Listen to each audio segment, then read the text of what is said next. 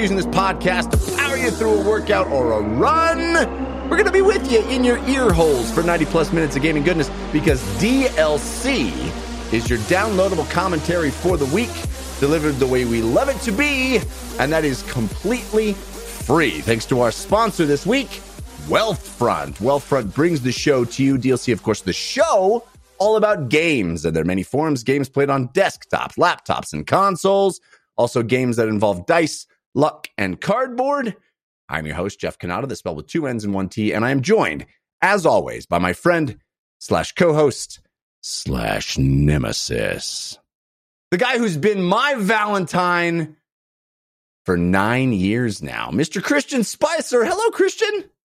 Hello, Jeff. I always get a little nervous because I never know what you're going to say, and half the not half the time, a quarter of the time, I feel like you you pull something, and I'm like, yes. But this one, I 100% know what you're talking about. We are recording Monday morning, Valentine's Day, and we have been doing this. This is our ninth.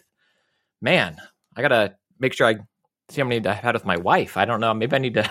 do I need to send you flowers? what am I? I sent them to the wrong place. Did you forget today, Christian? Uh, hey, and, and, and I have to say right here at the top, nine years that we're in our ninth year. We started 2014, January 2014. Yeah, and we have kind of a big announcement this week. We are launching our very first Patreon for DLC. Now you may have guessed some folks in the in the subreddit, some folks in the Discord had already guessed that that what was is what was happening. Here's the situation. My parents went away for a week's vacation. No, uh, we. Thank you. Thank you. I wanted to say that. So I was biting my tongue over here, not trying to interrupt. we started the show on the Five by Five network. Dan Benjamin, uh, so generous in helping us start the show, fostering the show for over eight years. And now, as of the beginning of 2022, the 5x5 network no longer exists. Uh, this was uh, pretty surprising news to us to get at the beginning of this year. And so we have been scrambling over the last several weeks to put together a plan to keep this show going forward.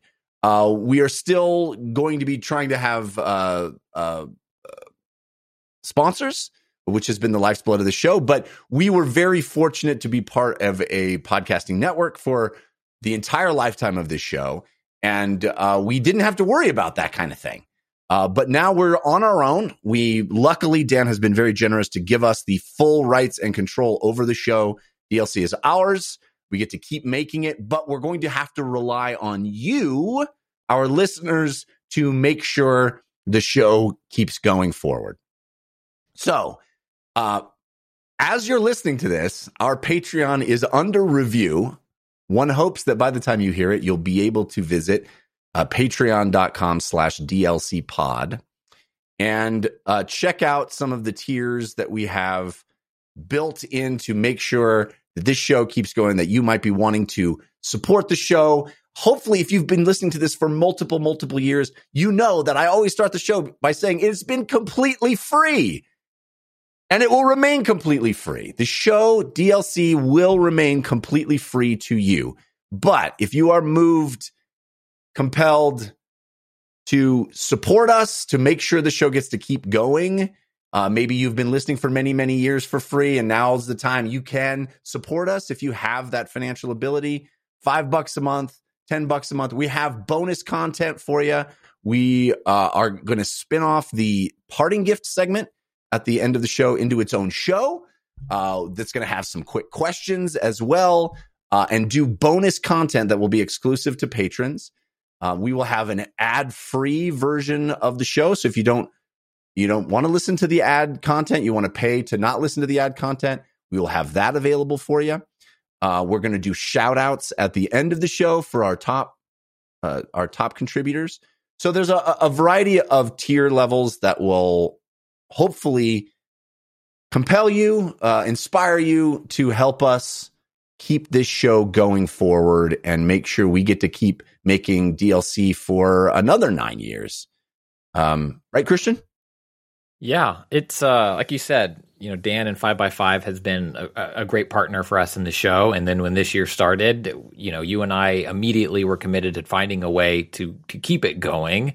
And um, this seems like the the best way forward for the show and for hopefully all of our listeners. And people have been asking for us to do this before, and we were always hesitant. You know, we weren't looking to like, yeah, let's do that on top of what we're doing. Um, but now seems like a great time to do this and to give us another nine you know, 10. Here's to many more Valentines. Uh, exactly. Mr. Yes. Cannata. It's a great and- time in that we have to.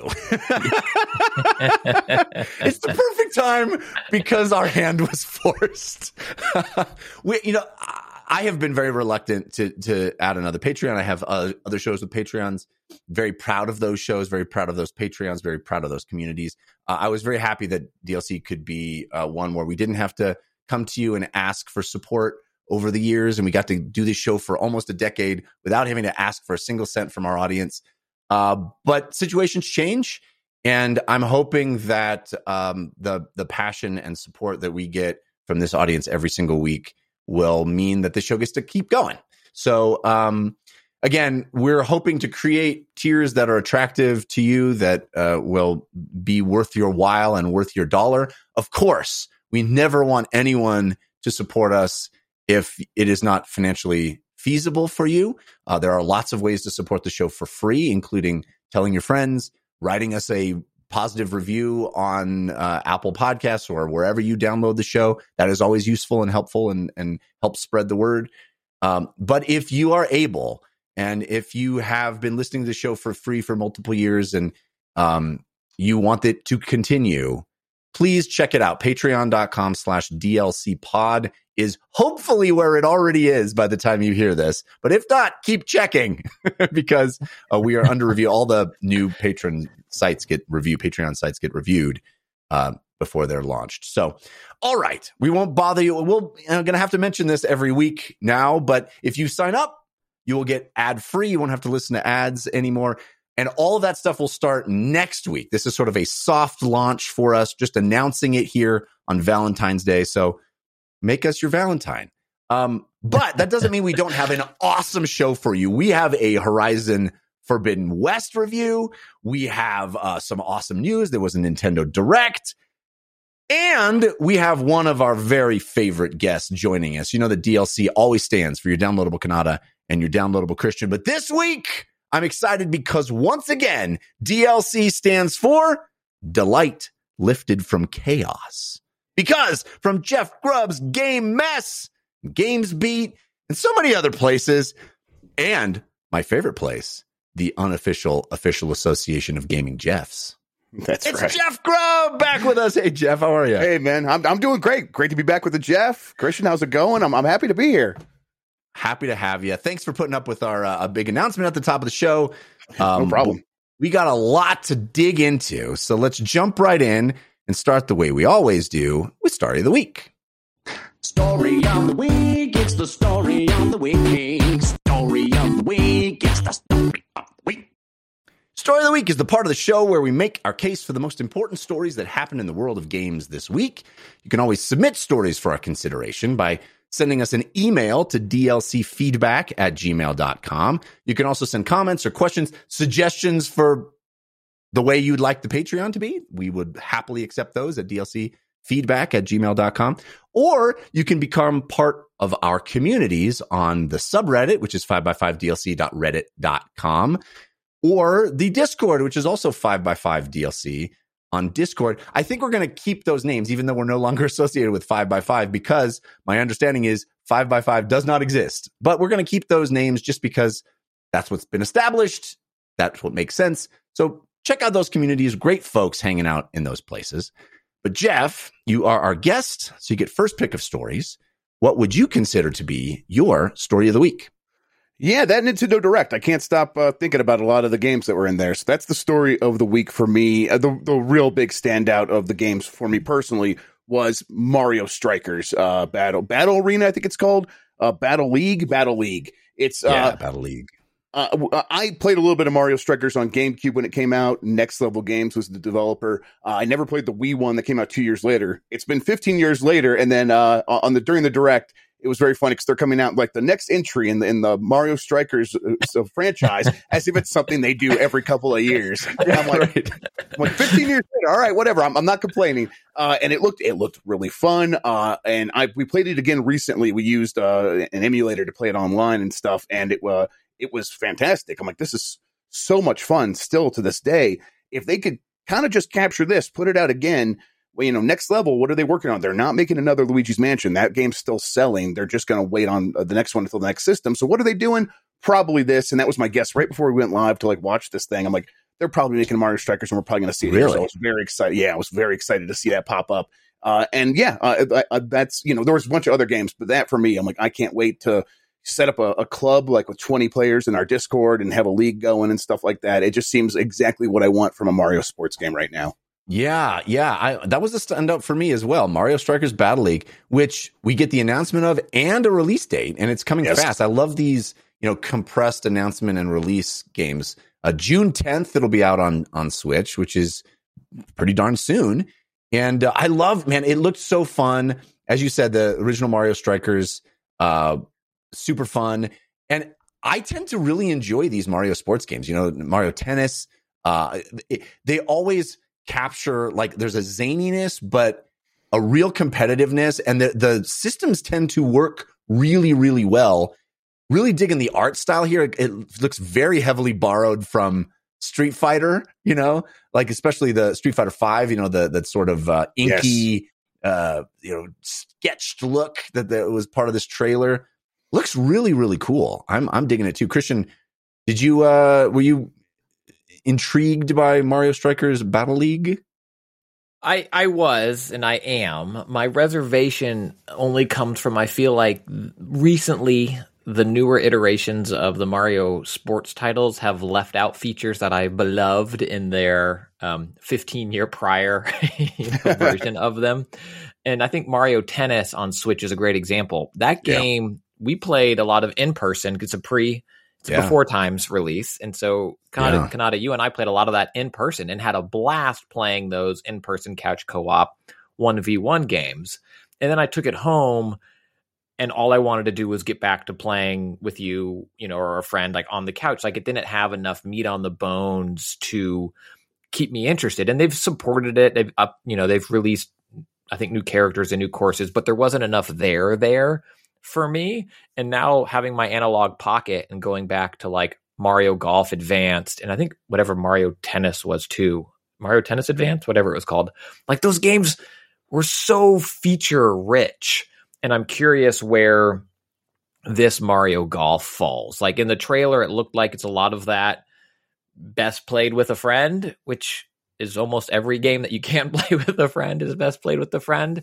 So I'm, I'm very curious to see how much is there and how uh, how sticky it is. What was the Sega Sega Soccer Slam? Oh, Yeah, I Very similar. Love, yes, I love Sega Soccer Sega Soccer Slam, and I love how Mario Strikers kind of became the torchbearer for that genre of game. And as they were showing it, I also feel like this version was maybe taking some Rocket League inspiration, like the running around, like the big ball mode. Uh, yeah, I love how like, they're the- unwilling to call it soccer. They're like a soccer-like game. Yeah yeah so i'm super curious and I, and I do love that it's coming out in the summer um i think it'll be best played with friends and then i think it'll get its I two agree. years of support and then we'll see where the game stands after that I mean, I think those games can be really, really fun, and I like you know, obviously these these feel a little bit like filler in between giant tentpole Nintendo first party stuff, but I don't know. I have a lot of fun. Like you said, I had a lot of fun with Mario Tennis on Switch, so I'm hoping this one stands out as well. Um, interestingly, you know, the Switch obviously has been the place where stuff gets ported, and in this Nintendo Direct, we saw a ton of port announcements. Jeff, are you excited about uh, having a chance to play, you know, Star Wars: The Force Unleashed, or the Portal games, or Assassin's Creed: The Ezio Collection? So many ports announced for Switch. What do you make of that? Uh, I, I think there was a world where maybe once I would have been more excited. You know, it's going to be case by case. That's that's Star Wars Force Unleashed. It's the Wii version, and Yeah. I, it look it looks bad uh, because it's the Wii version. It was an SD game. They're not even like kind of HDifying it or anything. Um, but th- there was some interesting stuff happening in that Wii version, so people swear by it.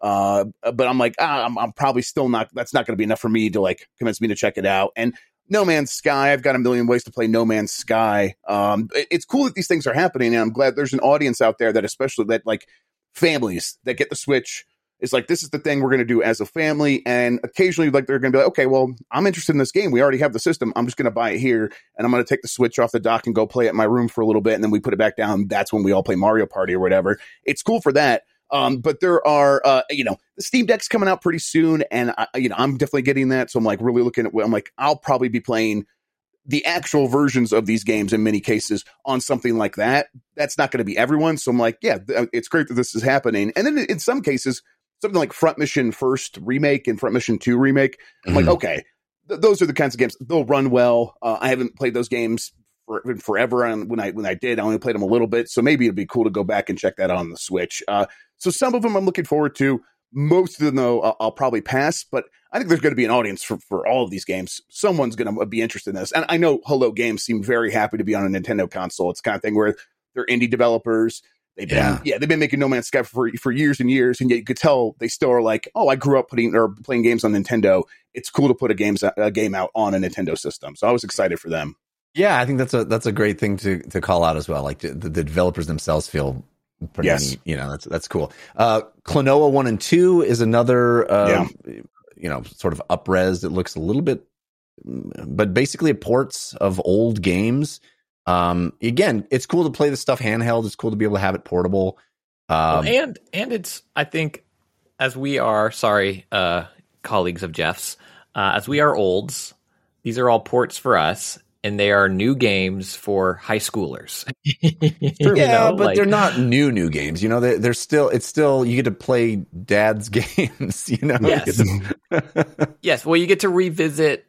It's a very convenient way, and, and maybe not for high schoolers, middle schoolers. It's it's a very convenient way to revisit older games, some of which have held up extremely well, whether there's cake in it or not, and others are interesting releases that uh, younger kids might like. I think. Yeah. Yeah. I mean, that Chrono Cross remaster looks real rough. I mean, based on the trailer Right. that they showed, the Radical Dreamers edition. Oof. Yeah, I mean, it's just it looks like it's probably straight up running in an emulator on Yeah. on the Switch, and they're gonna maybe maybe like let it run a little bit higher res, but it's basically all the same stuff. I think you know, that, that's fine. I, I think the thing is this: uh, the offerings here that are ports, they sort of run the gamut. We get everything. We get something like um, Klonoa One and Two, which is they're, they're older, but they look still look pretty nice. Yeah. And you get in uh, you you get some like Chrono Cross, which older and doesn't look quite as nice. Uh, but then you get like Live Live a Live, which is um getting the, the full HD 2D remake, and this is a game that never came out here. And it's okay, so there's all these reasons to check that out, even if you've been playing games for 30 years or whatever. So it's like, oh, it's cool. I'm, I, one thing about this direct is they felt like they had something for everybody, and then that's true even of like the ports. There's a port for everybody here. Yeah. No, I'm glad you called out uh, Live a Live or Live Alive or Live Yeah, I a don't Live or I whatever don't, it's. I don't think anyone called. really knows because it's, it's not like we were sharing like the name back then, even. So yeah, Exactly. Uh, but I, I love this this approach to taking old sprite 2D games and making them pretty. I mean, giving them that uh, you know that um, triangle strategy kind of look. I think that's so such a smart, Smart. move and makes him feel fresh, makes him feel new. Um, and again, like you said, a game that never came out in America. Um, it's coming out in July, July 22nd for for that game. That's that's pretty cool.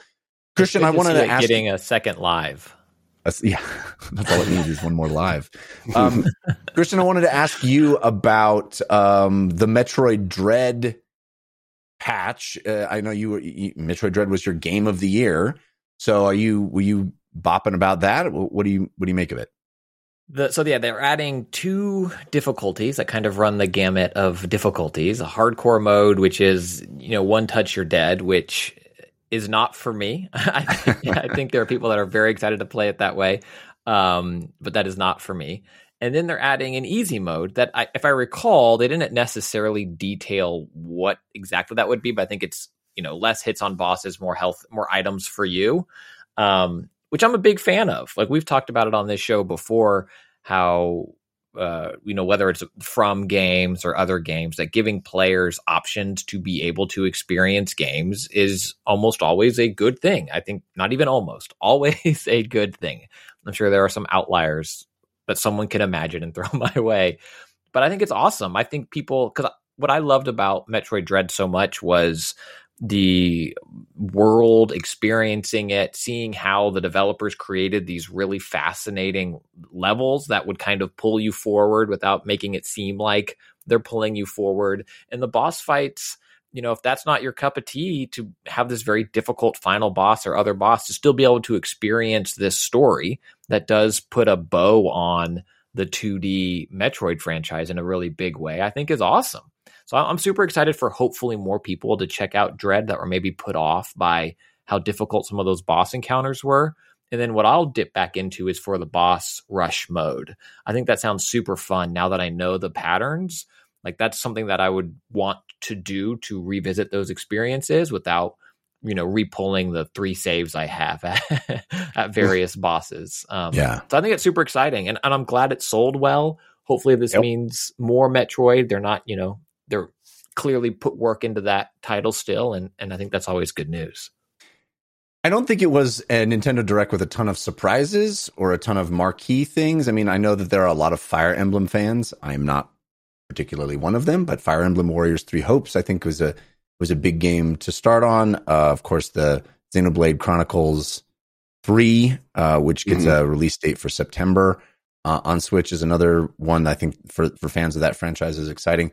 For me, the biggest surprise of the Nintendo Direct, if there was any, is the Nintendo Switch Sports, which Yeah. is this spiritual successor to Wii Sports, which was a cultural phenomenon when it came out.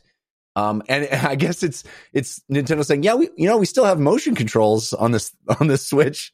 On Uh, some Jeff, them, on some of these switches, right? Not all on some, right. On some of them, you can't detach your. You can't even play it. Um, but w- do you think that people will still want to bowl and play tennis uh, on their Nintendo console, Jeff? Uh, yeah. I, so I, we already touched on it though. Those families. Uh, that there, there's a huge audience out there that is picking up the Switch, especially during the pandemic. But even before that, uh, they're like, you know, I, the game I point to is is Mario Party Superstars. Not a particularly good Mario Party. That game has sold 15 million copies. Wow. Um, yeah. Ma- Ma- Mario Kart 8 Deluxe has sold 43 million copies. And the reason that game keeps selling is because when a, when a family goes out and buys a Switch for themselves, I mean, for, for the kids, they get the system and they get Mario Kart 8 Deluxe. And there, there's an audience there that is like ready just to have something for the family to do. And I think that uh, it's not going to be the same thing as when the Wii broke out and it was like this hit with, with everybody and people were kind of getting it for themselves. It is definitely going to be this family angle, but Nintendo's nailed that. And, and it's been, a, and they've been really rewarding that audience for showing up with a lot of titles really aimed for them. I think that's what's happened with the Mario sports games we were talking about earlier, where it's like, they aren't as meaty for hardcore gamers as they once were, but they're pretty good party games. And that's who they've been making these games for. And now they are basically just going to serve that audience up what they really want, which is like a fun way to get everyone moving, to get everyone out of their rooms and kind of hanging out together. Uh, even if it's something they only do once a month or for a couple of months, it's still, I think most people are going to be pretty happy with it. And I love, I love the Wii Sports games. Wii Sports Resort, I think, is one of Nintendo's best games. It's, it's really cool that they're going back to this. I wonder if the you know just using the accelerometer and not having a sensor uh, will have the Yeah, the fidelity is as, yeah, so I think the, the big thing there is is that the sensor was important for a few games, but mostly it was just using the accelerometer. And the accelerometer in the Joy Cons is significantly better than even the Wii Motion Plus. So it Mhm. should be pretty good. All right, very very cool. I mean, uh, I'm I'm definitely one of those families that had you know I got to switch for myself before I had kids, and now I have kids, Yeah, and same. now I have um, Mario Kart because they just you got to have the, and Disney obviously getting in on the action there too with Disney Yeah. Speedstorm announcement. Um, and my kids love uh, Mickey and the Roadster Racers. Yeah, so same on. Disney Plus. So I mean, I think, I think I'm going to be buying. Disney It's a- Speedstorm for 'em as well. It's, it's I- a free to play game. it's free to play. Oh, that's Yeah. right. Yeah. Yeah. It's from Gameloft, which is like one of those early mobile developers, and they um you know, they switched they they switched to doing free to play games, but they were the ones that were selling games for like five dollars a pop early on and stuff like that. So Yeah. uh, they've been doing this a long time. So I'll be interested to see what the microtransaction situation is in this game, but free to play. Yeah, that's a little scary. I, I forgot Yes, that it, it was free to play. Yes, it is. It's a little It's like. I think makes I think it'd I'm be nice curious, if you could just buy for sixty dollars, right? yeah, just call it a I'm- day. Yes. Yeah. I'm curious on Switch Sports, and I think it will sell really well, as all of these, most of these Switch family games do. I am curious how it kind of plays out now versus being a pack in. The way, I mean, Wii Sports was, it was a phenomenon, and some people got a Wii and never got anything else because that was the only game, you know, a lot of people needed. And now having this come out per Nintendo halfway through the Switch's life cycle, tons of units out there. Um, I'm curious if this will be a super hard to find uh, F- or not Wii Fit. Um, Ring Fit Adventure. Yeah, thank you. Yeah. Um, you know, like this is a doubling for exercise still as as f- for folks in the pandemic, or is that pandemic fatigue hitting people? You know, quote unquote, light at the end of the tunnel. I'm curious if it will be as gangbusters as um as it was before, and and I think mostly I'm surprised it took them this long to do this. It seemed like such a no brainer. Um, but Nintendo often, you know, they march to their their own rhythm, Mhm. and I think Yeah, it'll be it's- it very like- interesting to see. This you you would have seen this before three two one switch, but uh, Yes. that's Yeah. not the way it played out. anyway, I think the biggest surprise though, Jeff, is Mario Kart. As you guys have both talked about Deluxe and how many copies it sold. Um, there were rumors of a Mario Kart 9 floating around, and Nintendo went out and said, uh, here's 40 something more tracks for the old Mario Kart. yeah, um, buy it standalone, or it's included with the expansion pass, which is how you get the N64 and Genesis, and also Animal Crossing DLC is included in that upgrade to your Nintendo Switch Online subscription. And I think this is big. You know, I think it shows a commitment to 43 million copies sold.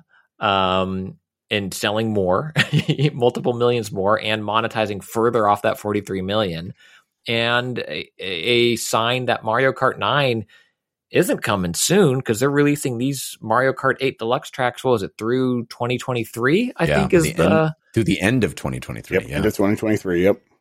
yeah, and that seems that seems like big big news to me. And also, these are old tracks updated for Mario Kart 8, which is exciting because I you know I certainly have a lot of nostalgia for that franchise, and it's going to be cool to revisit some of these you know GBA tracks now Mario Kart 8ified.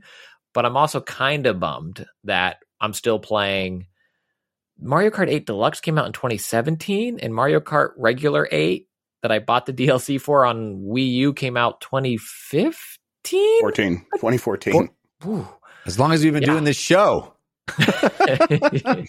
Nintendo's on our same path. They just keep Yeah. keep Mhm. doing There you it. And we are also offering paid DLC now. you know what? If you're going to model for anybody, might as well model from Nintendo, right? Mhm. I'll, I'll take it. Uh, all right. Uh, overall, I think uh, an interesting direct, but not one of those earth shattering, uh, you know, can't believe they announced it uh, directs, but uh, some neat.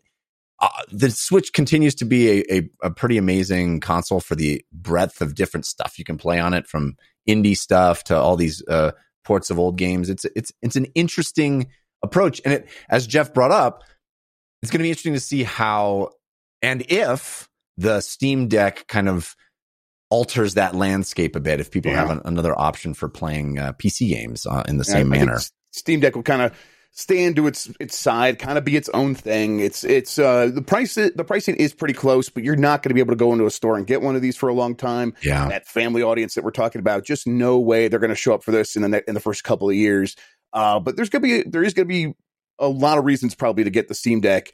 Uh, but you're probably still going to be getting your Switch too for your Nintendo games, and uh, and uh, it's it's going to be a more streamlined experience, obviously, because of Nintendo. But I, I guess the thing I'm wondering about is we get a direct like this, and I thought I thought it was pretty solid. And there's a lot of games. Like I mean, like there's like two games coming out in June. Like I was looking at the dates you putting in here: Fire Emblem Warriors and Mario Strikers, both coming in June. That's two. There's uh, Advance Wars in April. There's uh, they're, they're basically they're, they're they're they're filling out this schedule just for the first half of the year with this Mhm. direct.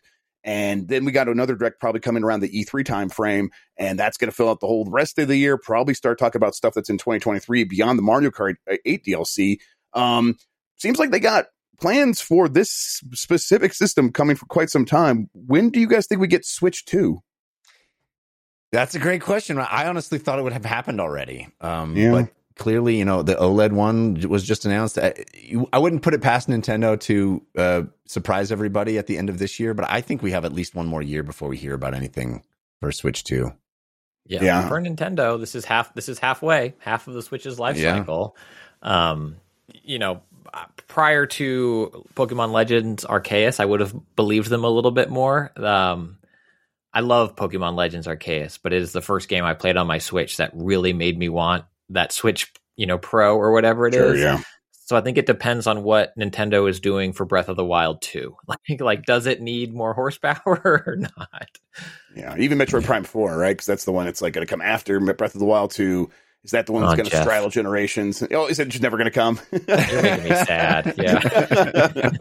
Yeah, well, yeah, I think yeah, it's I think it's early 2024 is what I think is is when we'll get it. But uh, yeah, this thing because they expect this thing to sell 20 million units the next next year, and like 23 million units or something like that by the end of this year, uh, which is like in three months for them, and then Yeah. probably another 20 million, another 20 million. When you when you're selling 20 million consoles a year, you just don't pull the plug on it. You don't pull the rug out from underneath it. So yeah. where I think we're still a few years off. I mean, they're and a half, sitting, they're sitting right now with a Wii, and they don't want to introduce a Wii U. exactly. You know what I mean? Exactly. I think that's exactly right.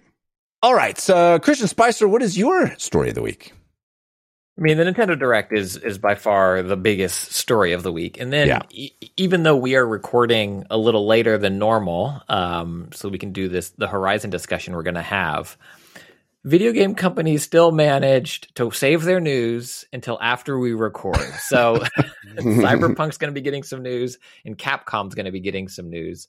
I I do love uh, teasers for teasers. I think they can be exciting, but I don't want to spend a bunch of time on Capcom's teaser for teaser because we'll find out what it is for sure, and then I want to spend a lot of time on it, assuming it's what I fingers crossed it is. Um, the other big news is is coming out of not yet Microsoft's, but maybe soon to be Microsoft's. Hey, look, we're only we're, we don't have monopoly Microsoft's. Uh, Activision talking about this year's Call of Duty, which is big because one, it's this year's. They're they're saying that yes, it's still this annual release schedule for now, and it's a sequel to Modern Warfare 2019. So this is Modern Warfare 2 2022, which is not Modern Warfare 2 2020. I don't understand why it's confusing. It's, it's 2020? all right there in the, sense. in the dates and, And- titles. and Warzone 2, which I think is maybe the bigger news. It's just kind of the confirmation of it. Yeah. But the same week, we also had Warzone 1 devs. This is a family show, so I can't say what they said, but they said they messed up with Warzone 1 and kind of acknowledged it's uh, a mess. And I think that news with the news of Warzone 2 coming in the same week is is huge for a billion dollar um, property. I think it's the first of these massive um, battle royale free to play games that we're seeing go full. It seems go full second iteration where you know skins, characters, all that stuff might get left behind on in Warzone One, and they're starting fresh. Um, Fortnite hasn't done that. Apex hasn't done a full reset. We've seen certainly some battle royales shut down, but we haven't seen one do this full you know, engine change, skin change, whatever Warzone 2 is going to be. And, and I think that's fascinating. and it's being led by Infinity Ward. I mean, I I don't know. I, I'm not as tied into the Call of Duty community as some. Uh, Jeff, maybe you can uh, enlighten me. I- I- do we still feel like Infinity Ward is the is the A team and Treyarch is the B team, or has that changed? Uh, it's it's not as stark as it once was, uh, but it's uh, definitely in recent years it's sort of swung back to that being the case, where Infinity Ward seems to be the lead. Now that you know they lost a lot of talent when Respawn happened, that was Yeah. that's years and years ago now, and Treyarch through that time was sort of like a rock, and they were definitely considered the A team through that time by a lot of fans. I think after Modern Warfare uh, in what it was 2019, 2018, whatever it was, uh, I think after that one, they're like, okay, no, Infinity Ward is back on top. This is the aesthetic we like. This is uh, the, the gameplay we like. They they are just putting it all together. And so having them be in charge of you know, Modern Warfare 2, but also Warzone 2, uh, I think there's a lot of fans are going to have a lot of high hopes, especially after a disappointing Vanguard and a disappointing sort of update to Warzone. Um, this is this is kind of wild though. It's it's it's weird that it's going to go full sequel for a a, a live service game. Like you see, so many developers are, are afraid to do that. Like even uh, uh, Bungie's afraid to like launch a Destiny three uh, for for a lot of reasons. They're very happy to just keep updating it, and I guess Yeah. it makes sense. You look at something like um, War Warframe. Warframe is uh, is a game that launched at the beginning of the last generation, uh, so like 2013, and it was this small little thing, and it got some attention at the time because there was nothing else to play on the PS4 or whatever. And then I, I look a couple years later, and it's bigger than it's ever been. And then you look a couple Yeah. years later again, it's bigger than it's ever been. And they've never released a, sec- a second one. It just keeps getting bigger. And yet with Warzone 2, they're going to kind of do that exact thing. And there's people who've bought like twenty dollars skins for that game repeatedly. Like you can go get a uh, John McClane uh, from Die Hard. You can go play as him in, in Warzone right now, and that twenty dollars skin's not going to transfer. It's I, there's a lot of chance for alienation here, and yet there's one series I think that has built an audience that is uh, capable of withstanding alienation. Maybe it is Call of Duty. I think you put that very, very well. Yeah, I, it's it's clear that it is a risk in in you know in splintering your audience and seeing how long they still support the earlier game and and how they try to push people into the second game. Um, you know, another game I'd bring up that never did this is World of Warcraft. Right? Is that Right. you never saw World of Warcraft two, and I think um a lot of those I I point to. I mean, we saw it with Destiny. You brought up Destiny. We saw it with Destiny 1, Destiny 2. Uh, and we hear that internally, Bungie was very against having a numbered sequel and sort of forced into it. Um, it's, I, you know, I wonder how this audience is going to react. But as you said, this particular franchise is, and people who love it are, have been groomed into, into accepting these yearly sequels, these, you know, jumping into the new game. So maybe it will won't be as big of a, a splintering as as other games might have to endure. I, I Um, will say that it, it's this is definitely indicative of like the problems at Activision, though, right? Overall, where Yeah, you know, uh, Call of Duty was down year over year. It's kind of on a, a, a downward slant. You know, what is our solution here? Well, more Call of Duty than we've ever had before. We've got Modern Warfare 2. We've got Warzone 2. So we got multiple sequels happening. We also are going to put Warzone on mobile alongside Call of Duty mobile. We're going to have four games going that are all called Call of Duty. What about Tony Hawk? Go, go, go to heck, Tony Hawk. Like, Yeah, get yeah, out of here. yeah. Go, yeah, go, go back, get back in your hole. I Uh, remember that's- nothing that's about that. Yes, Yeah, yeah. I remember no does- Guitar Heroes. I remember no. Yeah, It does seem like uh, they were maybe forced into this in some ways. Also, like reading through and, and looking at some of the commentary about Warzone One, where all signs point to it wasn't kind of meant to be what it became. It, you know, it was a it would be the battle royale game for that year, and then there'd be another. But then it became so big, and now they stuffed Yeah. what four games, three games, three games plus an expansion, I think, into Warzone, and and that framework just didn't seem built to be able to balance all of that, and it became a less good experience. And so I think players might be willing to jump over to Warzone 2. Hopefully there's some sort of like ambassador program or something like Yeah, I mean, John McClane forget they did this already. Like I'm like we're talking about this like this is completely new for them, but they had Blackout and then they made Warzone. So Yeah, it's that's a good something they've done before. It's, it's a great like, point. It's, it's easy to Yeah. forget about that because Warzone's been the success that Blackout was not quite. So it's Right. like they have it now. Why would you change it? But they've done it before, so they've already been through this and they've seen it work. So I, I guess it makes some sense.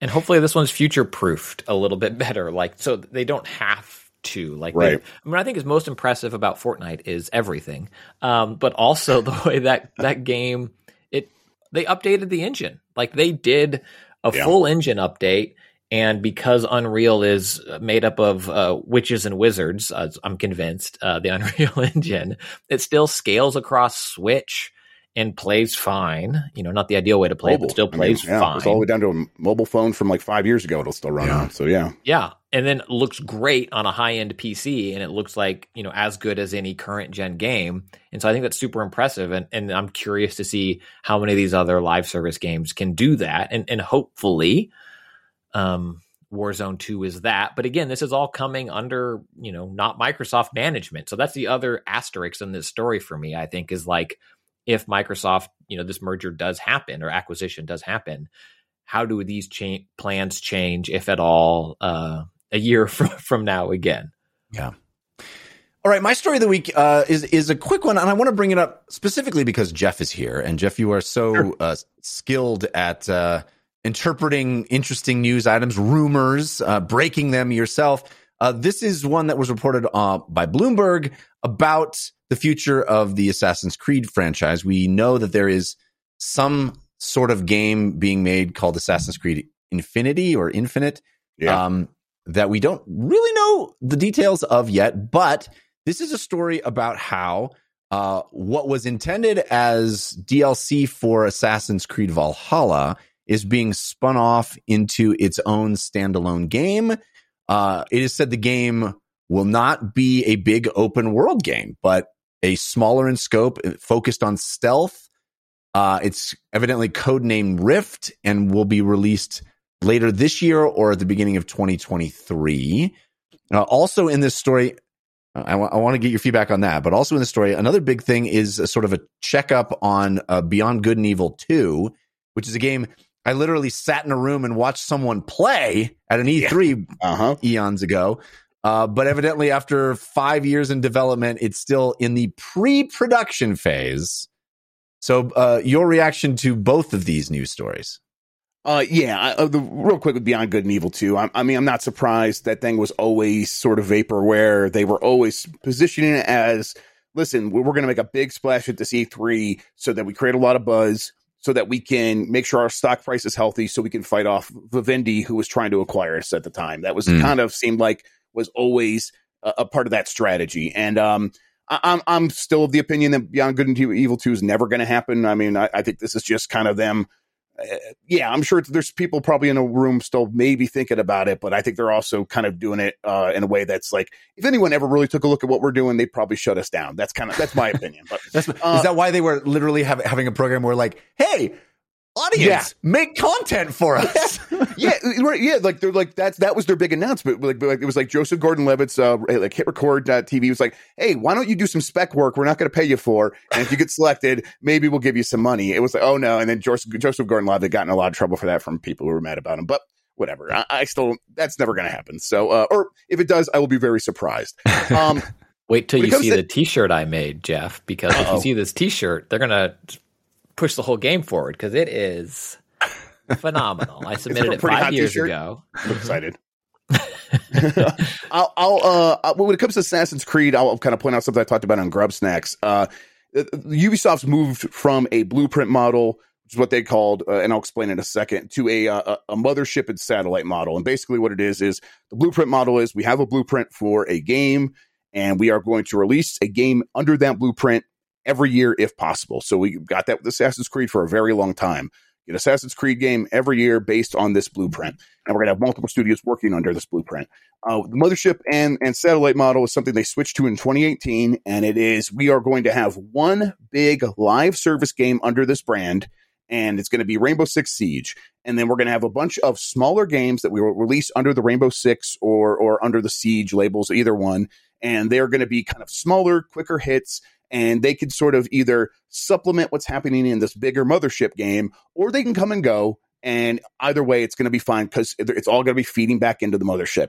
They want that for all of their games so it's not surprising that while they are getting the assassin's creed mothership up and running they're already working on satellite games and they're like hey we already have this content that we've made. How can we kind of get it out there and present it as something that keep people excited about assassin's creed while we get this other th- big thing up and running?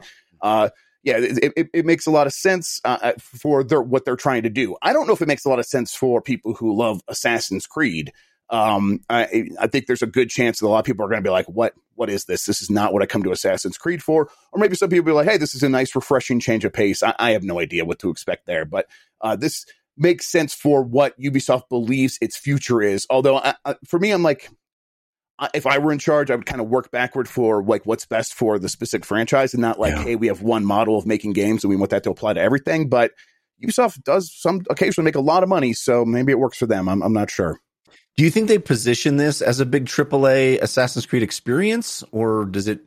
Are they going to actually market it in a different way? you think? Right, because they've had they've had other sorts of uh, Assassin's Creed games in the past, right? They've yeah. had the the Vita games and they've right. had um 2D side scrollers and stuff. Yeah. And it's like, is this going to be kind of like in that uh, that tertiary realm where they're like, ah, yeah, yeah, it's an Assassin's Creed game, but uh, it might show up on Game Pass or whatever pretty soon or something like that because we're not Yeah. all that into it.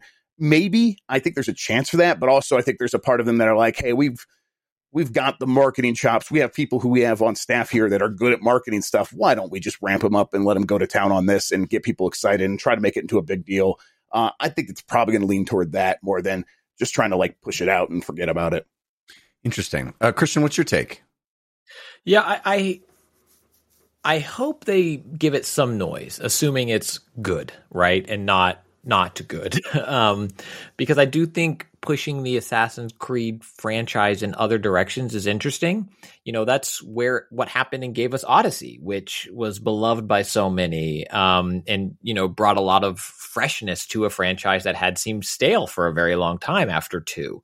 And I think if they're toying with new ideas, is this going to be Assassin Creed's Blood Dragon? You know, like I love Blood Dragon. I love the the weird for Far Cry 5, I loved all of the DLCs more than the main game, more because I could finish them without getting distracted.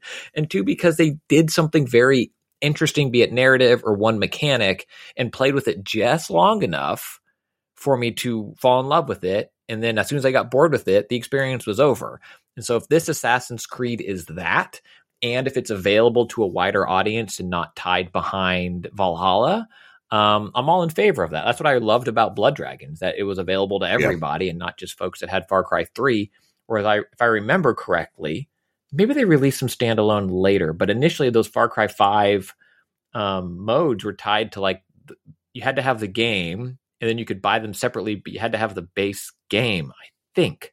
Um, so anything that allows them to play and maybe let some developers cut their teeth on leading projects and becoming leads themselves if maybe they weren't before. I love stuff like that. Um, you know, I'd look back at Lost Legacy and what that was for Uncharted, um, where that was included as a, with Uncharted 4 as a small DLC and then became something bigger and got its own standalone release. And a lot of Yeah. the folks that worked on that game really sh- cut their teeth and showed their chops and took on big roles in, in Last of Us 2. And I think this could be similar. And that has me very Mhm. excited to see what is a smaller Assassin's Creed. Because I probably saw one one hundredth of the content in Valhalla. what? wa- yeah. What? What was? Uh, what was Assassin's Creed Rogue? Wasn't that? Um, Yes. So when they were starting the last generation, and we were getting, I can't remember the game that launched aside uh, uh, uh, alongside Black it. Flag. They- was it Black Flag? It might have been Black Flag. So they they released Black Flag for Xbox One and PS4. They still there were still a lot of Xbox 360s and PS3s out in the world, and they made Rogue for that, and they released it at the same time. And, and it was one of the, it was weird. Ubisoft kind of can't help themselves but like support a new console when it comes out, and so Yeah. they're, they're doing that. And Black Flag was great. I'm, I'm glad they released that, but uh, like Rogue kind of came out at the same time, and it was like sort of a a, a full Assassin's Creed game, but slightly uh, uh, smaller and just be to be able to play well on a 360 or whatever. It was a lot of people like it. I never got around to it. Yeah. Well, interesting stuff, and uh, we will see. Um, you know, obviously, that if that's you know coming around at, at end of this year or 2023, it probably means no Assassin's Creed in that uh, you know sort of mainline big Assassin's Creed for a couple of years, which I think is a good Yeah, thing maybe. for that franchise. I want them to feel like big event releases rather than these yearly churns. So, Right. yeah. All right, uh, well, let's get into it. Let's uh, we got to talk about uh, the games we've been playing, including Horizon Forbidden West, with both Jeff and I have been playing. But first, I want to thank our sponsor, which is Wealthfront. Uh, if you are like me, you put off thinking about retirement because you go, "Oh, I'm so young," and then one day you wake up and you go, "Wait a minute, I'm not as young as I used to be," and that you know it's never too early to start thinking about your financial solvency your future your retirement. Earlier you do it the better off you are. And the beautiful thing about getting started with investing earlier in life is that you have more time to build your wealth. So don't be like me. Don't put it off until you know you're married and your wife insists on it. Get started now and you can start investing in no time with Wealthfront's classic portfolio or make your own with things that you care about, like maybe socially responsible funds. You can find that easily with Wealthfront. Or technology, if you're into technology, you know about it, or crypto trusts, or hundreds of other investments that are available on Wealthfront. Wealthfront was designed by financial experts to help you turn your good ideas into great investments without the hassle of doing everything yourself. You don't want to spend hundreds of hours trying to lower your tax bill? They help you do that too. You're not sure how to rebalance your portfolio or even what rebalancing a portfolio is? They do it for you automatically. Wealthfront is trusted with over $28 billion in assets, which is, I think, a, th- a third of an Activision. I think that's the technical term, uh, helping nearly half a million people build their wealth. And the best part is their product is so simple and yet it's also powerful. It has a 4.9 out of 5 stars on Apple App Store. So, start building your wealth and get your first $5,000 managed for free for life when you go to wealthfront.com slash DLC. That's W E A L T H F R O N T dot com slash DLC to start building your wealth. Go to wealthfront.com slash DLC to get started today.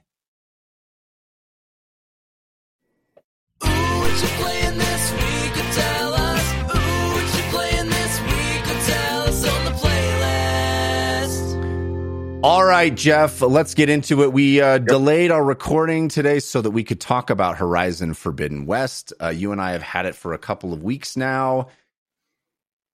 I am absolutely in love with this game. It's everything I hoped it would be and more. Uh, tell me what you think of it.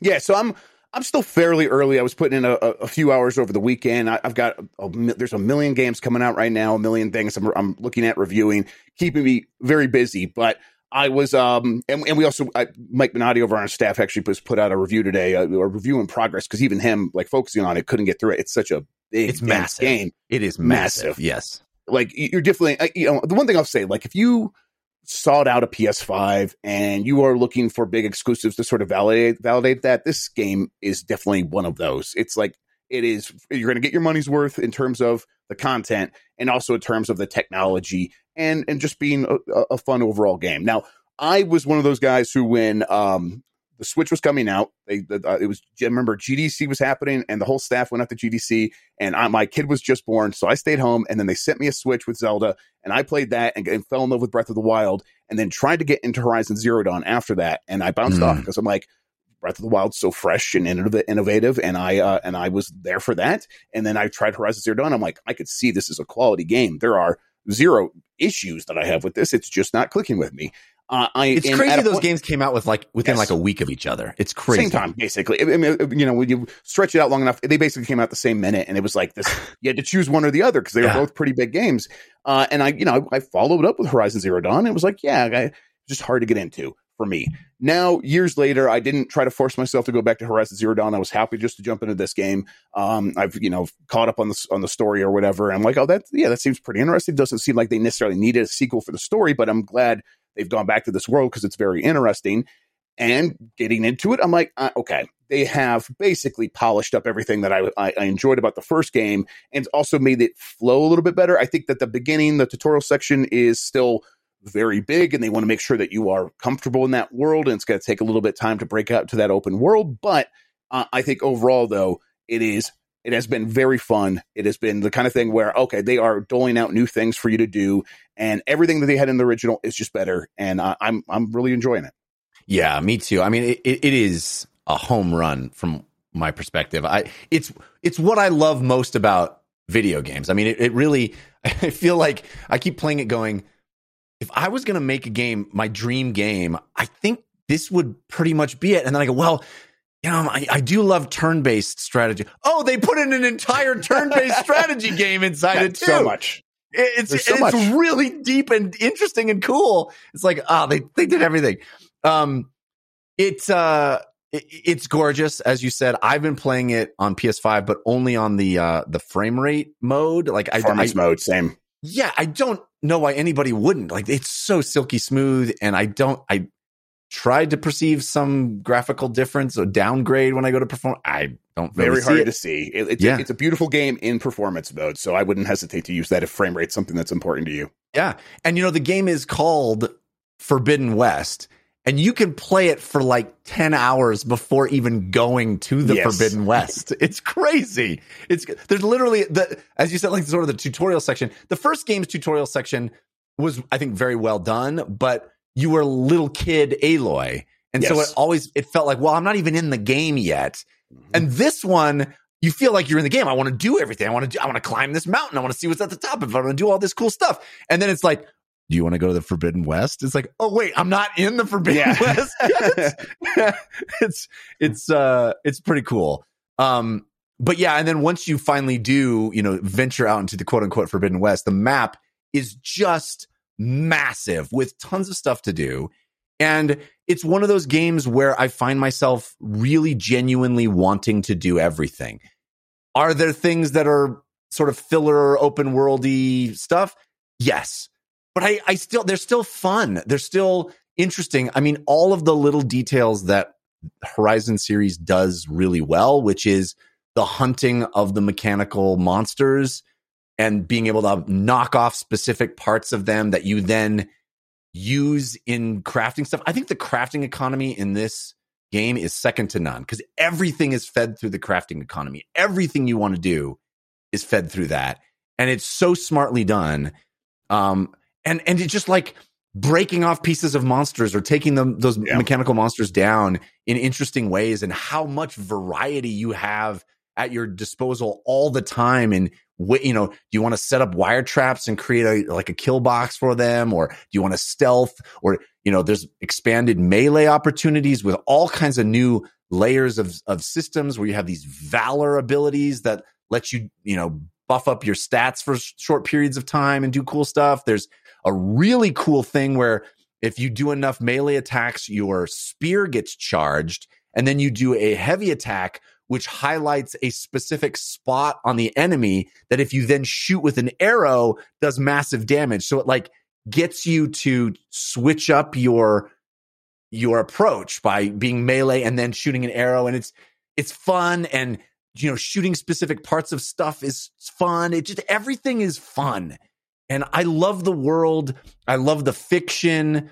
I love the uh I, I love the the style of this sort of lush um, sort of um, you know tribal community on top of a layer of technology like that mashup of that of the the fiction is so good you're you're right jeff that the first game and i think is a credit to the first game feels like such a complete thought like they didn't Yeah. leave it open to a sequel. They really completed that story that this sequel feels like i mean the main plot is uh yeah but there's more. You know that's basically the idea is uh yeah no no you did everything. Yes you definitely did everything in the first game and saved the world but also maybe you didn't. You know it's it's it's it's you know it's a little bit um contrived in that sense but I, you know, I don't even care because it, I just love being in this place. Aloy is a fun character to to hang out with, and there are some big reveals that change up the the uh the status quo. I don't know if you've gotten to them, Jeff, but there are some massive reveals that are just like, what is happening? The other thing that this game does that most open ga- open world games don't, at least in my experience, is it really uh does have like set pieces. Yeah. Um, you know, this is a big open world role playing game. It really is. You're you're getting new skills all the time. I mean, I love the fact that individual quests give you skill points. You don't just have to get to the next level to get skill points. Like a quest's reward will be skill points. I love that because you're constantly, you know, the skill trees are huge and kind Yeah. of disorienting almost. Um, but so it is a big role playing game, but unlike a Skyrim or something, it, it actually has not just like really greatly crafted quests, which it does, but it'll have full on set pieces where you're doing something unique, more like a, an Uncharted or a, a, a big adventure game that's linear. You know, this is a big open world game, but they'll have these incredible set pieces where you're doing something wildly different than what you've been doing. And they are thrilling. They're really well done. And some of them, you know, are big surprises or big cool things that I didn't see coming that that you know introduce new dynamics in the world that are super super cool. The game uses the new underwater stuff a lot.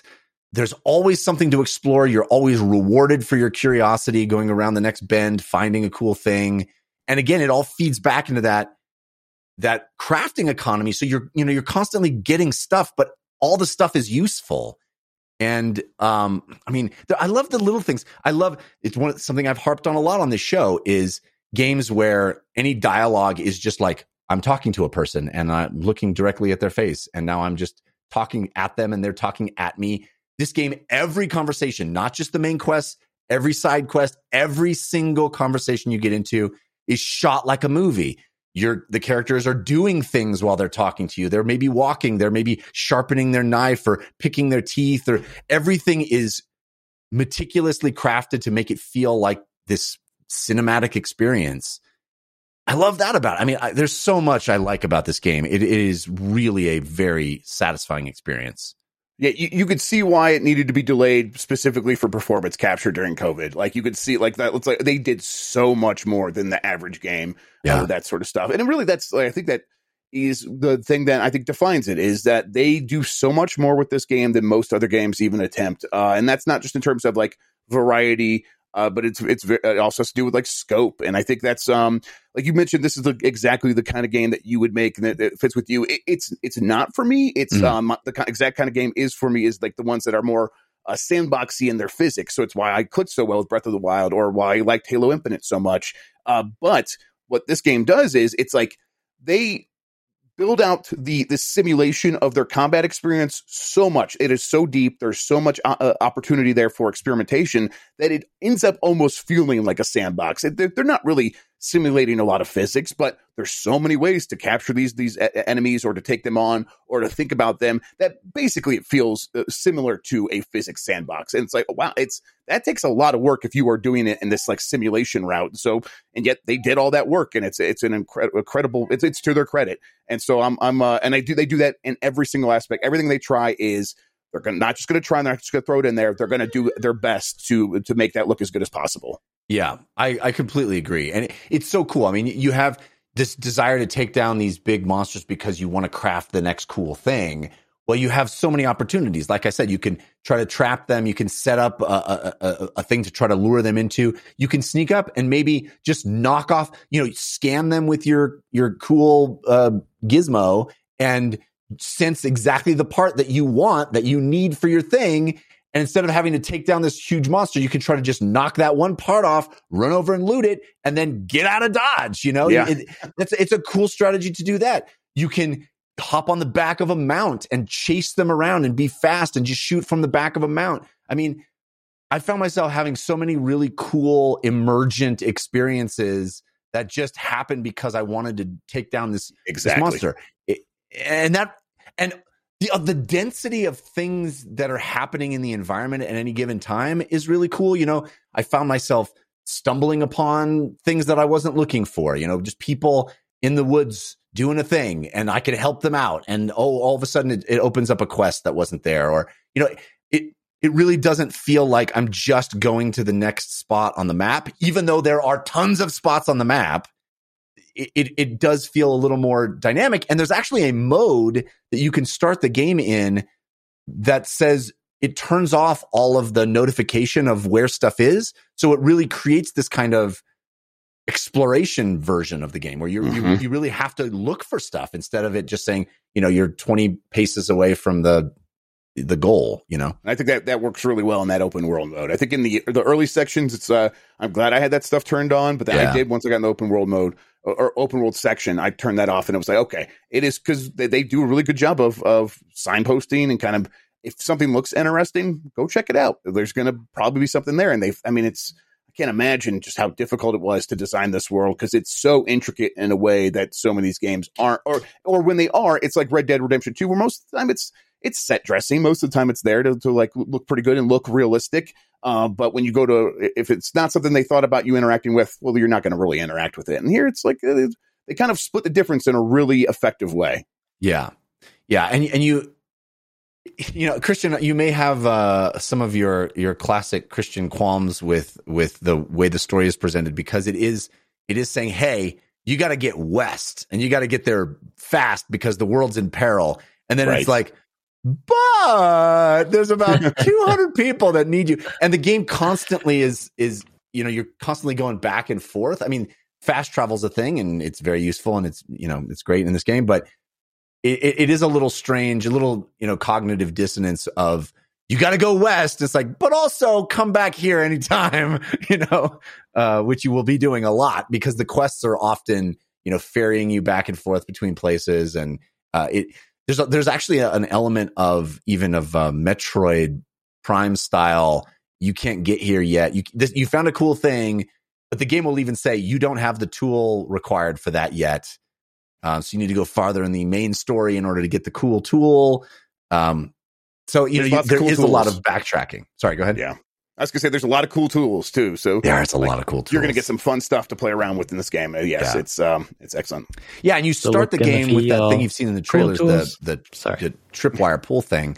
Yeah, Which is super awesome. I think they call it. Yeah, Yeah, And it- Pullcaster, it's- right? right. And, and it's it's again, it's not like again, we're not simulating actual physics here. You're not going to be using it wherever you want. It's not Right. like Breath of the Wild, even though in the trailers it looks a lot like Breath of the Wild. You're not going to be climbing anywhere. You're not going to be hitting this hook shot wherever you want. It's set up for specific areas, but the game is so uh, overwhelming in terms of like uh, uh, uh, the intricate of its of physics and its design and, and the and the geometry and stuff like that. You're almost welcome the fact like, okay, I just have to worry about using it here, and Right. when I'm supposed to use it, it's just a double jump. You hit the the, the jump button twice, and you're just going to pull yourself up and say, okay, if it was this really intricate thing where I could use it anywhere, this game would have to look uh, probably a lot simpler than it does. And so I'm like kind of grateful for that. that that's the path they chose. Yeah, and, and you know you can climb a lot of of the surfaces in the game. A lot of them you can't, but a lot of the surfaces you can climb, and it doesn't have the you know the sort of white paint or yellow paint. It has a little of that for highlighted stuff, but but it allows you to use you know activate your thing, and then you know your your vision, your cool techno vision that Aloy has will highlight the places that you can walk. So you have the option to get as much assist as you want, and I think the game overall does a really, really good job of walking that line of saying, hey, you can be as immersed in this world as you want, or you can have as much hand holding as you need in order for us to tell you exactly the paths. Uh, and I think that's that's not an easy thing to pull off with game design. So it's cool. Christian, do you have any Quest- questions? questions. Yeah, I have a few.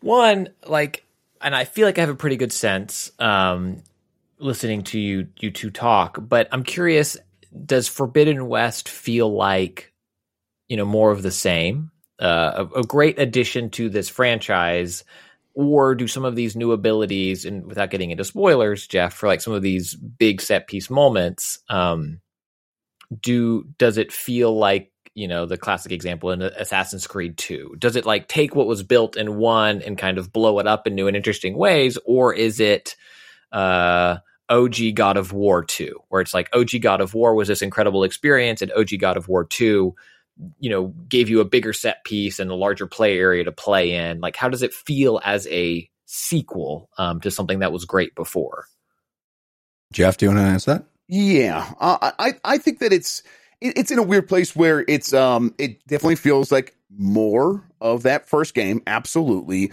But um, there are key key improvements, and not all of them are like subtle. A lot of them, it's like, oh, this is obviously better. Um, but I I think overall, I think the best comparison probably is something like Uncharted to Uncharted Two. I, I think, especially if you enjoyed the first one, you're going to come to this one, and you're like, oh, this is probably my game of the year. I, I, I think, but and uh, but uh if you did not enjoy the first one, uh, th- there's a chance this one might a better chance this one might win you over. But I still think for the most part, it's like it is still that game. It's still mostly a map game. It's not. I, I it, not to just to, to dismiss it like that. It's, oh, it's just like one of those things that Ubisoft makes. It's definitely got its own flavor and its own design, and and but it's still it's still that game. And uh, but I, th- I think that the improvements are are noticeable, and I do think that the improvements are as equal as they were from Uncharted One to Uncharted Two.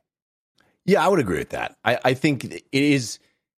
I don't know if you if you are you know played Horizon Zero Dawn and said this game isn't for me that this one will be. I I do not think that's the case. It's got really cool new stuff. I mean, there are new gadgets that you get that are really cool. The the the, the fact that every piece of water that you come to is now explorable and there's Yeah. almost invariably something interesting if you go down into the water uh, is super cool. Um, there's new enemy, no new uh, mechanical monster types. The expanded and improved melee combat, where you you know fighting humans now. Uh, I mean, you fought humans in the first one too, but uh, I think in a much more interesting way uh, in this game. And I think the the world itself, the new biomes, the the the, the look and feel of the Forbidden West, I think is really cool. It, it- you know, yes, it's more of the same, but I think it adds enough fresh, interesting stuff that it doesn't feel like an expansion or anything like that. It really does feel like a, a whole new game. And the the way it ramps up the the bad guys, you know, like the bad guys are capable of doing new stuff and and it has some it has some real surprises in store, which is I think pretty cool. Uh, Grubb, you mentioned that you know for folks who love the first game, this might be their game of the year. For my February newsletter, I looked back at the last ten years, and there might be some outlet somewhere, but the last decade, no February game has won Game of the Year. And with this February being the February of all Februaries, I'm super curious if Forbidden West or to sandwich another question into this for you, uh, Jeffs.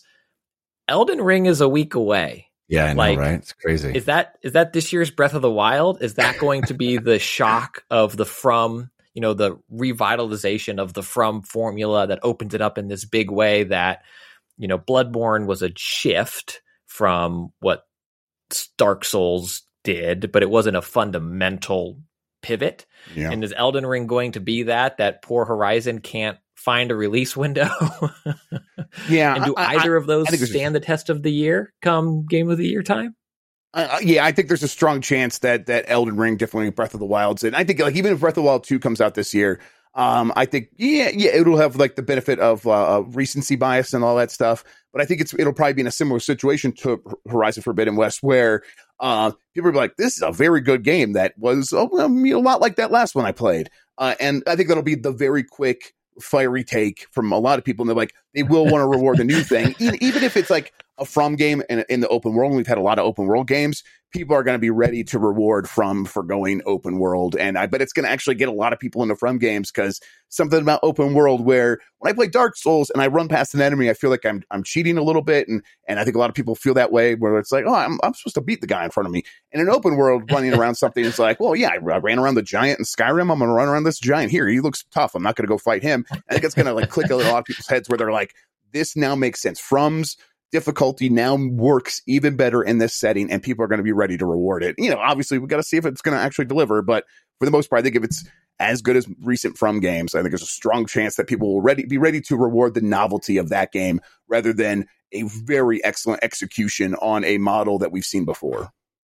Yeah, Uh, I, I I think that's spot on. I I will certainly be remembering this game. Uh, I'm in love with it. I I wa- you know it, I love these kinds of games, and this is one of the best of these kinds of games.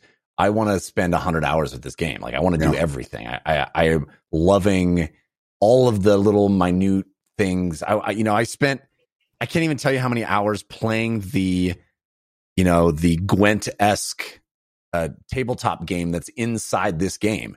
Uh, I- you know, I kept sitting there going like, I have this game early. I should be progressing in the story to talk more about it. I just want to play this for a little while longer. And it's cool the way they do it. It ties back into the main story. Well, not main story, but what you do in the overworld because you can get better pieces. Uh, it's almost like collecting magic cards or something in the context of this game. You get better pieces by going out in the world and doing cool things and finding Right. vendors or finding, you know, uh, unique items in in chests and stuff uh, that make you do better in this this silly little turn-based mini game that's in the game. it's like Pazaak from Knights of the Old Republic, but it's not. It's Yeah. even yeah, even better on top of that because it's like it, more unique than Pazaak. it's a is just fully blackjack. designed board game inside Right, the game. I mean, it's it's awesome. It's not it's not just a card game. It's like Right. you're on a board game. It's got terrain. You've got unique pieces, and you have to. Try, it's so cool. It's It- so but cool. it's like it's always so fun, like when the games work that way, where like you can get something in the world and be like, "Ooh, I go back and play that game and beat that guy." Like, exactly. yes. Yeah, Yeah. it's rad. It's rad. I mean, I I I'm I want to play it right now. I like I all I want to do is play more Forbidden West. So, um, I think So that's the show. Thanks for being here. Cannata's calling it. He, uh, yeah. Uh, all right. So, Christian, if there's anything else you want to, I mean, we're going to be talking about it over the next few weeks, I'm sure, as you play it as well. And um, it, it, it is a crazy February, but um, I'm glad I got a little, you know, early time on this game because it's, uh, it's special. It's really cool. And I think if it had come out at the end of last year, it probably would have been at the top of my list for last year, too. Um, Yeah. although, you know, It Takes Two is great. Um, all right. Uh, Jeff, you have another game on your list that uh, uh, our guest last week was crazy effusive about as well, and I uh, I downloaded it. Tell us about that one.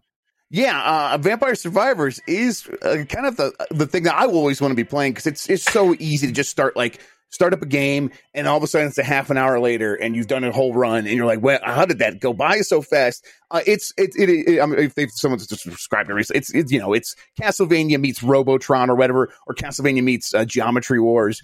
Uh, but it's all done with just one stick, and it's auto. All things are based on cooldowns, your attacks, and stuff like that. The, the thing is, it's like by the end of a run, it gets so wild how you could just chew through and just burn through enemies, and it feels so satisfying. Uh, it's exactly my. It's the thing that clicks in my brain so well, where I'm just like, I am on an awesome run, and it's all working so well. And I did the exact right uh, upgrade path for the enemies that I'm facing. And as they get close to close enough to attack me, by the time they're close enough to actually do damage, they're already disintegrated. And it's it's just Yeah. fantastic. And it's got a great upgrade path. It feels a, a lot like a lot of games like that, where it's just like you're going to upgrade outside, you do the meta upgrades uh, outside, and that's going to be satisfying. But the meta up or the meta upgrades within a level as you're doing a run is also satisfying. Uh, and so I could tell I'm going to eventually like burn through the content that is here in this early access version, but uh, I'm I'm just uh, kind of can't stop playing it either. It's it's really good. My biggest wish for Vampire Survivors is that they come out with a multiplayer mode. Because how be much fun would that be to, cool. to run around with a friend? You know, I just think that would be. I mean, it, it very much is a single player experience because you're just on this infinite chaos of, of Yes. enemies swarming at you. But I think it would be so fun to, to sort of tag team with a friend and have that sort of back to back moment where you're fighting Yes. out hordes and you, you split off and then you, re- you reconnect. I think that would be so rad. Yeah, there, there's like a there's a hardcore mode on some of these levels where it just it basically up amps, amps up the speed, and it's like you could like do some other things where like you um, make it more challenging and make it like really impossible to do with one player, and just kind of put two players in there and see if they could pull it off. I think that would be uh very fun. Just trying to make it a half an hour because once you get to half an hour, it's yeah, some, it's some bonkers. man- maniac comes out and just destroys you immediately. Yeah. I've never gotten past. There's a way to get past him. I don't know. I'm glad he exists. It enables me to take a break. Yeah. Um, but yeah, it's like if there's like just a way to like get through that half an hour run that's impossible with one player, I think that would be very cool. I agree. I agree. It, it, it really is the best three dollars I've spent in gaming in, Oh. in quite a long time. I mean, it's a Yeah, no brainer. It's what makes Steam so good. It's just like someone's going to put out a game for three bucks. It come, it comes out of nowhere. It's early access. Yeah, let's just see it now. It's like one of the biggest games in the world. It's it's fantastic. I, Yeah. Real quick, I didn't put in the list. I played Mina the Hollower. Did you guys see this game? No, Uh, it's it's the new one from the Shovel Knight de- de- developers. They announced it last week. It's got a Kickstarter. Uh, they sent out some demo codes, and I've been playing the demo of that. And if you liked uh, Link's Awakening DX or uh, The Legend of Zelda uh, Oracle of Seasons Oracle of Ages, it looks like a Game Boy Color game, and Hmm. it plays fantastic. You're this little cute mouse, and she dives under the ground, and she can burrow for a little bit, and then she pops up and does this big jump, and uh, the combat's really great. You got a hook shot and it just it looks so gorgeous. If you have any affinity for Game Boy Color graphics, it just captures that so well. In the same way that Shovel Knight captured NES, this captures Game Boy Color. And uh, I'm I'm in love with the way it looks. The Kickstarter's doing very well. They were going to put this game out no matter what. The Kickstarter's just sort of like to build the community, but they're also trying to make sure that community is as big as possible. So I think they said it's like minathehollower.com if you want to like check that out. But uh, yeah, I've, I've been playing that. I'm going to stream that that demo here pretty soon. So it's it's it's excellent. It's worth checking out if you haven't seen it. nice. Mina the Hollower. That's right. Uh, I'm looking at it right now. It does look really cool. Yes, Uh, I love the- it The graphics, it's, it's awesome. It's my my vibes. Absolutely. Yeah. All right. Uh, so that's uh, Mina the Hollower, uh, uh, Vampire Survivors, and of course Horizon Forbidden West. Uh, Christian Spicer, what's on your playlist? Well, my playlist was very much inspired by uh, the Nintendo Direct and a uh, I forget if it was a bold or Cool Ranch prediction, but there have been rumors um, where there's smoke, there's fire of a Metroid Prime remaster remake for Switch. Yep. Um, it was not announced, at the I feel like Nintendo this has been on GrubbSnax a bunch, right? You've been talking Yes. about this. Yeah. So, I mean, real quick, I, I, I was like, right before I was like on a, doing our podcast, I'm like, oh, that'll be there. And then as soon as I got over, I'm like, wait, it's not going to be there. They're saving that for the 20th anniversary in November. So we'll hear about it later this year, but I, by expected by November. That game came out 20 years ago, November. They love anniversaries at Nintendo. Uh, that's, that's when we'll get it. So I'm, st- I'm still expecting it this year. Well, I got impatient, Jeff. I Um, don't blame you. It doesn't even need a remaster. Just play the original. It's fantastic. fool me once, shame on me all those Yeah. other times. So I Exactly. uh I went having not ha- getting an early code. No, uh, Jeff was playing Horizon, and I was like, "Well, I'm not playing Horizon. Uh, what am I going to do this week?" So I got my Wii U out, which also can play GameCube games, and I also own the Metroid Prime trilogy on Wii U. And I dug that out of the garage, which was a, a game of unpacking in and of itself, but far less satisfying than the actual game of unpacking because I had to repack all the crap uh, that I put away. But as I got that out and, and played, and I have the HDMI, you know, like the better cables for the Wii U, that led me into the rabbit hole of, you know what? No, I want to play the remaster. I want to play Metroid Prime remaster right now.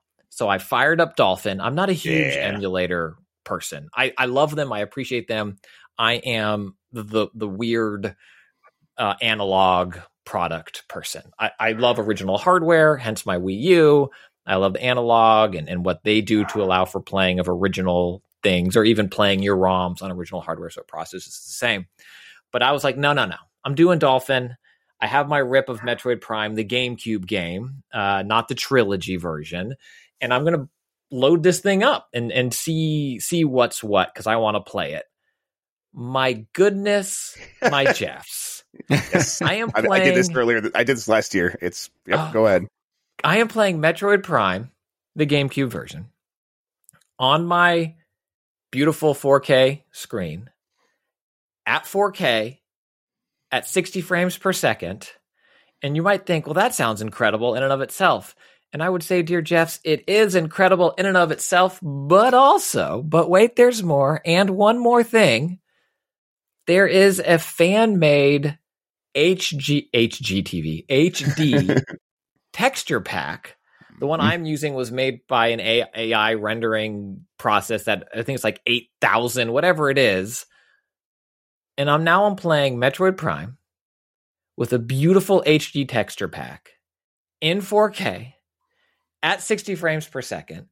And my goodness, one Metroid Prime, re- I haven't replayed it. I think when Trilogy came out, I played like half of the first one. But since, since that was a trilogy package, I was like, ooh, now I'll play some Echoes. Now I'll play some this. Now I'll play some this.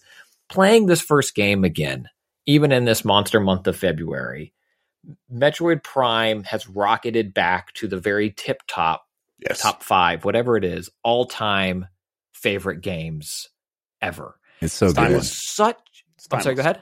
Yes, It's, timeless. it's timeless. It's timeless.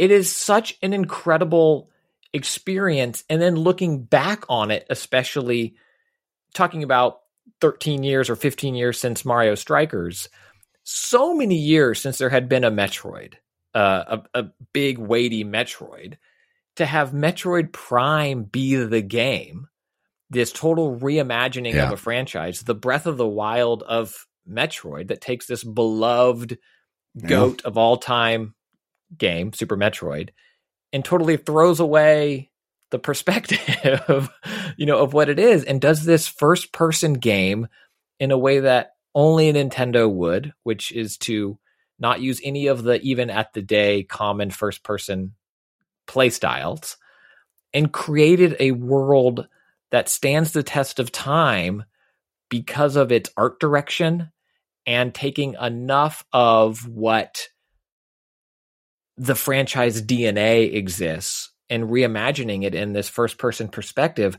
There are so many details that I even played original resolution, no texture pack that exist in the game that it's such rich world building when you first land the very first time and you're scanning some of the uh you know some of the holding cells and it's like oh this is an animal that's native on Tallon 4 this is an an-, and it's like telling you where you're going to go what type of creatures you're going to see the way Samus's visor reacts to mist and heat and the bloom effect around her cannon when you it's just like all of these details. Dude, he- just hearing you talk about it, I'm back in my apartment with my Yeah. old roommate when we were playing this. Uh, It's Same. so incredible. And I, I'm not going to sit here and say that the control scheme couldn't be updated, but I will sit here and say, much like tank controls very much fit Resident Evil 1 when you play that version, the controls very much fit this game. They don't fit how Samus would actually move in the world. Like Samus, the human, you know, could run and aim at the same time. Like that's how it works. That's how people move. But the way they slowed the movement down and not doing a dual analog control, I think puts a lot of the Metroid-ness that existed before into this game, where it is slower, focuses on exploration, adds tension because uh, you want to go for the scan while the enemy's attacking or do something else. And then the levels they designed with those limitations in place, I think are truly some of the best level design based on an in-game system of a game I've ever played because you have to be able to work within the confines of the controls the game gives you and by doing so the game feels claustrophobic and the levels even when they open up feel scary in a way that they wouldn't if I could fly through it like I could in COD or, or Halo Infinite or something like that and the way this game then delves out its story, I'm back to, you know, reading every little thing. I'm playing this Mhm. game like I did, like you said, Jeff, back in the day, and you know, you're partnering with your friends, where or like the way I played Control recently, where I want to read everything because everything matters. And I think a lot of games these days, that's not the case. Um, where there's a lot of filler text or filler lore and in Metroid Prime, it feels like all of the lore that's there is um, important in a way that it tells this story um, of, of Samus's arrival on this planet and kind of what it means to to the larger universe. Um, I do have one more, but there's more. Uh, but also, as a testament to the art design, I think even without the HG texture pack, I think this game holds up really well because it did mm-hmm. aliens and not humans. Like Call of Duty 2, was it Call of Duty 2? Blew my mind when it came out, you know, way back when. And you replay it now and you're like, oh, this looks like how I remembered GoldenEye. And then you look at GoldenEye and you're like, what is this? and, and Metroid Prime, the use of aliens and, you know, these non human shapes for everybody except for Samus hold up really, really well because who's to say what this creature looks like? This creature looks slightly polygonal. and then the worlds themselves are filled with enough variety. Again, you wouldn't mistake this for Horizon Forbidden West, you know, even with an HD text HD texture pack. Um, but it is beautiful enough, and maybe just for my nostalgic eyes, that I'm I get lost in the world immediately, and I found myself. I think I'm going to finish it because I'm deep. I'm already very deep. But Jeff, the last or Cannata, I should say, is this I think will interest you the most. This has been around for a while, but having not dug into the emulation scene of it, scene of it with this game, there is a branch of Dolphin that does VR. yeah. I've, oh yes, I've, I've heard of people There playing a- uh, Prime in VR, but I've heard it is not a pleasant experience. So it depends, right? There are parts that are perfect. It hasn't Yeah. been updated. At least the one I found was 2019, I think, uh, or 2019, whatever. Like I couldn't. It wasn't super recent. The the uh, branch of of Dolphin and, and like the files I was using to put this thing in. But the moments where it works best are like when you first land on Tallon, and it's like you have this a large area to kind of. Oh, you tried at. it? Oh, dude, Nice on My- your on my- your uh, on your quest. Quest cabled. Nice. Um, and so I didn't play a lot of it that way because I'm, you know, I don't have the VR legs that you do. Like I'm quick to nausea uh, city, especially for games that aren't optimized for it. But I am not the guy that on this show sit here and says, "Yeah, but in VR." but my gotta try it now. goodness, Yeah.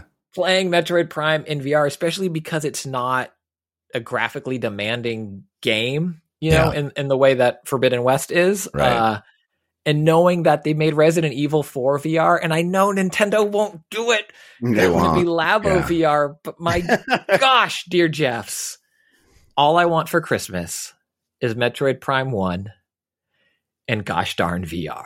I mean, I'm that'd be done. pretty rad. Thank you very much. That would be pretty rad. Uh, it's funny that you brought up uh, pulling out your Wii U because I recently pulled out my Wii U at my son's request because Oh. he he's gotten so into Super Mario uh, that he's watched YouTube videos talking about the history of Super Mario, and he he says, "Daddy, do you have this? Do you have this? Do you have this?" And I always go, "Yeah, I have that. It's in the basement." He can we can we can we plug it in? So we he's been playing a ton of Wii U. Um, ton of Wii U. And it's funny, it's for the first time I'm literally using the Wii U in its intended use case where like his sister gets to watch, you know, we, we have screen time. So his sister gets to watch TV on the TV and he gets to play the game on the handheld, you know. Of course, we have, you know, the Switch now as well, which is the supreme version of that. But back in the day, Wii U is like, someone can watch television while you're playing a video game, you know? Uh, and he's been you know playing Mario Maker and new Super Mario Brothers U and like all the Mario games on Wii U. He's been loving it. So like the Wii U is fully plugged in in my house and like active Yeah. use. Yeah. It's pretty cool. All right. Well, that's going to do it for this episode of DLC. We do have parting gifts coming up, so stick around for those. And as I said, the parting gift is going to become its own show that's going to be exclusive to patrons at patreon.com slash DLC pod. I just checked. We have not been approved yet, but hopefully by the time you hear this, you can go and support us. If not, please check back. We'll remind you next week too, and probably every week from now on. Uh, but we want this show to continue and we want to keep making it for you. So, uh, please support us. Please consider supporting us. Uh, and we'll give you extra stuff, cool, fun things, ad free show, extra show. Um, but Jeff Grubb, thank you for being here. Really appreciate it, man. It's always great to talk to you. Yeah, yeah. Likewise, guys. Thanks for having me on. This is always fun. Of course. Uh, tell folks where they can keep up with you and all the awesome stuff that you put out into the world. Yeah, yeah. Uh, you get me on Twitter at Jeff Grubb. Um, uh, there's a link to my, my Discord in there. We got a great community. People, we got game nights. We play, play Mario Kart. Uh, we have a, a league basically every Saturday morning where a bunch of people get on there and they compete in our tournament and stuff. We'll be keeping that going as the DLC stuff comes out. So uh, keep an eye out for that. Uh, and then, uh, yeah, if you follow me on Twitter, you, you'll get always post when I go live on Giant Bomb or post an article on GamesBeat or whatever. So that's the best way to keep up with me. Very, very cool. Christian Spicer, what do you got going on this week? Yeah, so I talked a little bit about it, but February's newsletter uh, went out. Um, it's public if you want to go through and read it and you aren't subscribed yet at tinyletter.com slash Christian Spicer. It's where I do my long form writing about video games, usually one or two a month. And this month's was about February's game of the year. Uh, I feel like every game that's come out so far, someone's like, Sifu is my game of the year. Me talking about OlliOlli World. I know it's early, but this could be my game of the year. Horizon Forbidden West. You all, we got our game of the year. Elden Ring. okay, I know it's only February, but it shocked me that there hasn't been a February game of the year in over a decade. Um, so you want to look forward to those. Get them into your email, tinyletter.com slash Christian Spicer. And then Twitter is the best way to see what else is happening. It is at Spicer. Um, like I stream this show live when we record it, and um, people have been asked. Uh, we'll have um, VOD video archives of this show as well when we do video versions. Um, um, they haven't existed before, but they will be part of uh, the Patreon too. So Yeah, check video on if they demand. wanna- Yeah. they want to second screen them or whatever they're doing throughout the day. Um, that's where they will live.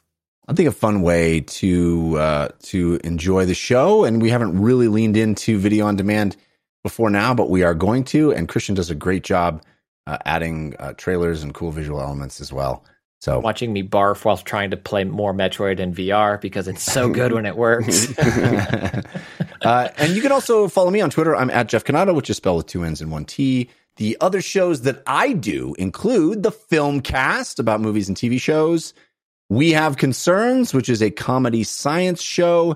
The Dungeon Run, which is my long form fantasy storytelling show.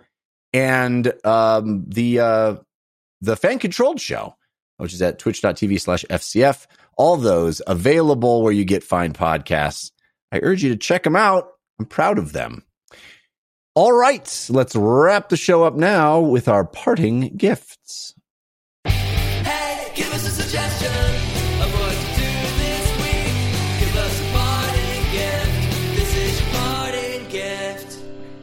Jeff, do you have a suggestion to help people get through their week? Yeah, I'm I'm big into podcasts. Uh, I, I recommended this to some friends the other day, and I was surprised they hadn't heard about it, so I figured I'd do it here. Uh, Business Wars. It's uh, a, a, a narrative podcast, a genre of podcast I think is actually very effective. Where basically there's a, a host, they had someone write up a story for them that's true, and then the host uh, narrates it, does voices, does characters. If you've read the book Console Wars by Blake J. Harris, it's basically that same exact concept. Instead, instead of a, as a novel, it's done in podcast form, and I think it's almost a better uh, medium for it where you know someone's going to be kind of they're basically doing dramatizations of conversations that almost certainly did happen and when you're reading in a book you're like is this is exactly how it went when you hear in a podcast you're like i could tell this guy they're just trying to get the point across of like what the conversation was like it works really well and there's a lot they do like six episode seasons about different topics uh, they've done a bunch of ones on video games they did you know nintendo versus sega and then they did xbox versus playstation uh, but there's stuff like uh, Guess Jeans versus Levi or something like that. And it's like just as interesting. I can't help but get into it. It's um popcorn podcast. I just put it on when I'm doing uh, other stuff, and it's I usually end up getting very into it. So I, I highly recommend it. Very, very cool. That's Business Wars, the podcast. Christian Spicer, what is your parting gift? Reacher on Amazon Prime. Jack Reacher, not Jack Ryan, which is also on Amazon Prime. This is Jack Reacher, which is on Amazon Prime, based on the books, not the Tom Cruise movies of the books, but the, more from the source material. Talk about popcorn. I I don't know how to best describe this show other than like I keep watching it and I love it, and it reminds me of like the early '90s. Like every show was this, and it was like here's a badass. Watch Mhm. him be a badass for an hour. What else? Do you need anything else? Yeah. Kid the, me. the No. Walker Texas Ranger of TV shows. Yep. You name it. Yeah. You name it. Whatever it is. Even Quantum Leap to some extent. Yeah. Like you want to sci-fi Yeah. badass? I do. It's an hour. What else happens? We just told you. And yeah.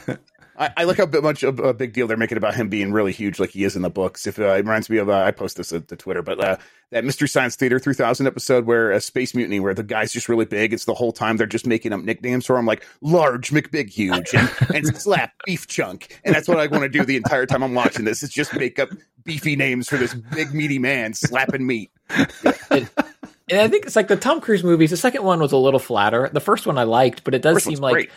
They don't want to talk crap. not great, but yes. No, Okay. Sorry. They don't want to talk crap about those movies, but they do want to differentiate it. And I Yes. feel like that's because it's like the movies you watched. If you liked them, they're fine. We don't want to say bad things about them. But finally, we have a big dude playing Yeah. the role. it's funny to me. It's so funny that Tom Cruise or his people read a book where like the one distinguishing quality of the main character is Mhm. that he's basically the Incredible Hulk, and Tom Cruise is like, "Nah, I can play that." Yep. And- I- and he- every it pulls line- it up in the first movie. I, yeah, no, he does a great job. I mean, it's a very different kind of character, but it's first very- movie's definitely better than this show, but this show's still very much what Christian is describing, where it's on and I'm watching and I'm gonna watch the next episode too. Like I'm just gonna keep going. every every line in the book as well, uh, as I remember it from over a decade ago, is like when new characters meet him, they always are like, "You're a tall dude." I am. Like that is it. It's Yeah. like you know, to save a cat, uh, put an eye patch on a guy. This was like we could give him an eye patch. It's just it's like in the character creator, and it's like taller, Mhm. yeah, Yeah. buffer, yeah. Well, that is Reacher on Amazon Prime Video. Um, mine is going to be a little, uh, a, a little less light and fun. Uh, I watched a show. I people who have been following me know that uh, one of the most defining people in my creative life uh, when I was a kid was Bill Cosby. And uh, I he sort of defined my comic sensibility. I used to listen to my dad's old albums of his 1960s stand-up routines uh, memorized all of them i mean it was a major part of my life even before the cosby show i mean this was like the cosby show was like oh that guy from the comedy albums is doing a show on tv um, and of course uh, you know him and the horrible horrible things he did as a human being uh, have been a difficult thing to me to reckon with because he, he's meant so much to me and, and my comic sensibilities and just you know his presence in my life was was a major one. Uh, and there is a show now that does the same thing. It kind of reckons with that. It's a show called We Need to Talk About Cosby. It's on Showtime. It is um, created by uh, W. Kamau Bell, who I think is brilliant. Um, and it basically is is doing this. It's wrestling with the brilliance of this man and his cultural impact and all the positive that he did for the world and advocating for civil rights and so many other things. And also the undeniable and evident horrible things he did to women uh, during evidently that entire period. Uh, so it is it is uh, he's sitting in both of those things, and I think it does an incredible job of of sort of looking at what Cosby was to America and the world and what his career was and, and kind of examining that step by step, but never forgetting the dark side as well that we all have to reckon with. Uh, it's an extraordinary work and one that if you're even remotely interested in the comedian that was Bill Cosby, uh, I I would highly recommend. And I watched the uh, the Woody Allen one on HBO last year, and I'm like, okay, that was it was rough but essential, and I, I feel like okay, I'm gonna have to get to, to the Cosby one next. So yeah, I think that's a But perfect here- description. Rough Yeah. but essential. I mean, it is rough. It, it- there's not an episode that goes by where you're not reminded of how awful the things this man did are. right. But uh, all right, uh, that's going to do it for this episode. On that note, that's going to do it for this episode of DLC. If you want a whole show about that, we have you covered. Yeah. Hey, well, at least he's in prison, right? Oh no! Oh, god! Oh, son of a prison. Um, Ah. Yeah. Uh, thanks to our musical contributors, Patrick L., Sean Madigan, and Zero Star. Thanks to Jeff Grubb and Christian Spicer for hanging out with me. Thanks to all the folks listening live. We appreciate you being here in real time, making the show better. Uh, and we appreciate each and every one of you who download the show. We are excited to step into the next era of this podcast, and we hope you'll be there along with us. Hopefully, you can go to patreon.com slash DLC pod right now and show your support. Make sure we continue. Uh, but we'll be back next week. Until then, think about what you put out into the world. Make it a better place.